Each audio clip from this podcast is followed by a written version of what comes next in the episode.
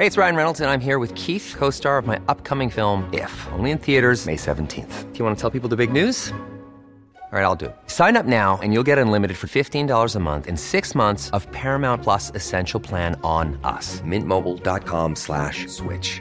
Upfront payment of $45 equivalent to $15 per month. Unlimited over 40 gigabytes per month. Face lower speeds. Videos at 480p. Active Mint customers by 531.24 get six months of Paramount Plus Essential Plan. Auto renews after six months. Offer ends May 31st, 2024. Separate Paramount Plus registration required. Terms and conditions apply if rated PG. Hiring for your small business? If you're not looking for professionals on LinkedIn, you're looking in the wrong place. That's like looking for your car keys in a fish tank. LinkedIn helps you hire professionals you can't find anywhere else, even those who aren't actively searching for a new job but might be open to the perfect role. In a given month, over 70% of LinkedIn users don't even visit other leading job sites. So start looking in the right place. With LinkedIn, you can hire professionals like a professional. Post your free job on linkedin.com slash people today.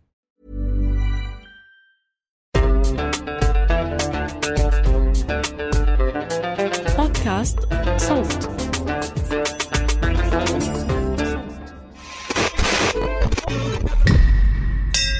أهلا. أنا محمود الخواجة وحابب أرحب فيكم في هاي الحلقة من المستجد جدا. الفقرة المصغرة من بودكاست المستجد بنقدم لكم فيها آخر الترندات والأخبار في كبسولة ملخصة جدا. مطلوب مننا فقط أننا نصر إنه ننتصر للحق. مش مطلوب مننا إننا ننتصر في انتصارنا للحق. مش مطلوب مننا إننا نبقى أقوياء في انتصارنا للحق. مش مطلوب مننا إننا نبقى جاهزين في انتصارنا للحق. ولا عندنا خطة كويسة ولا عندنا تنظيم كويس. مطلوب مننا فقط إننا نتمسك بالانتصار للحق. لو الواحد بيتمنى الموت يبقى الإضراب مش نضال. لو الواحد متمسك بالحياة بس كغريزة يبقى ملوش لازمة النضال لو الواحد بيأجل الموت خجلان من دمع أمه فقط يبقى بيقلل احتمالات النصر. النهاردة آخر يوم هشرب فيه مشاريب ساخنة. أو تحديدا يعني بكرة الثلاثاء 1 نوفمبر هشرب آخر كوباية شاي في القصر قبل فتح النور.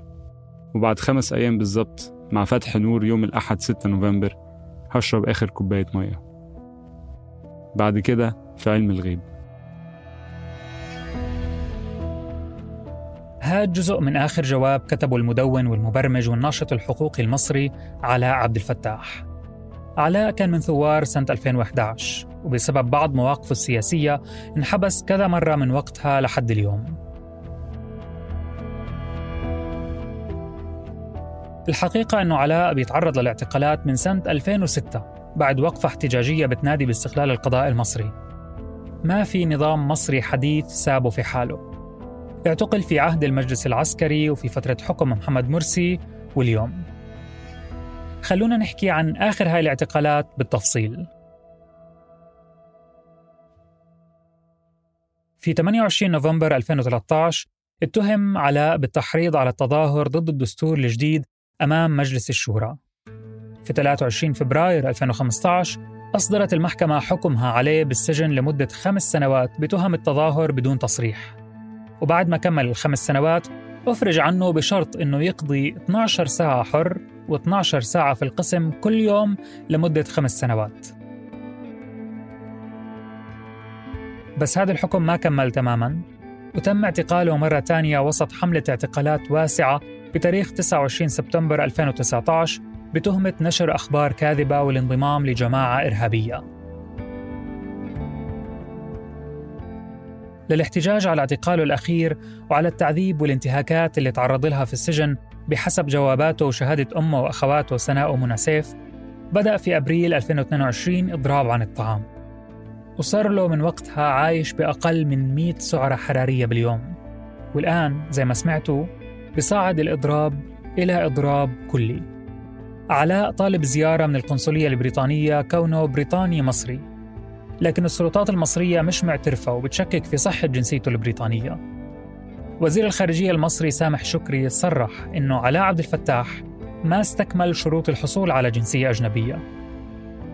زيادة على هيك السلطات المصرية بتنفي أصلاً إنه علاء مضرب عن الطعام.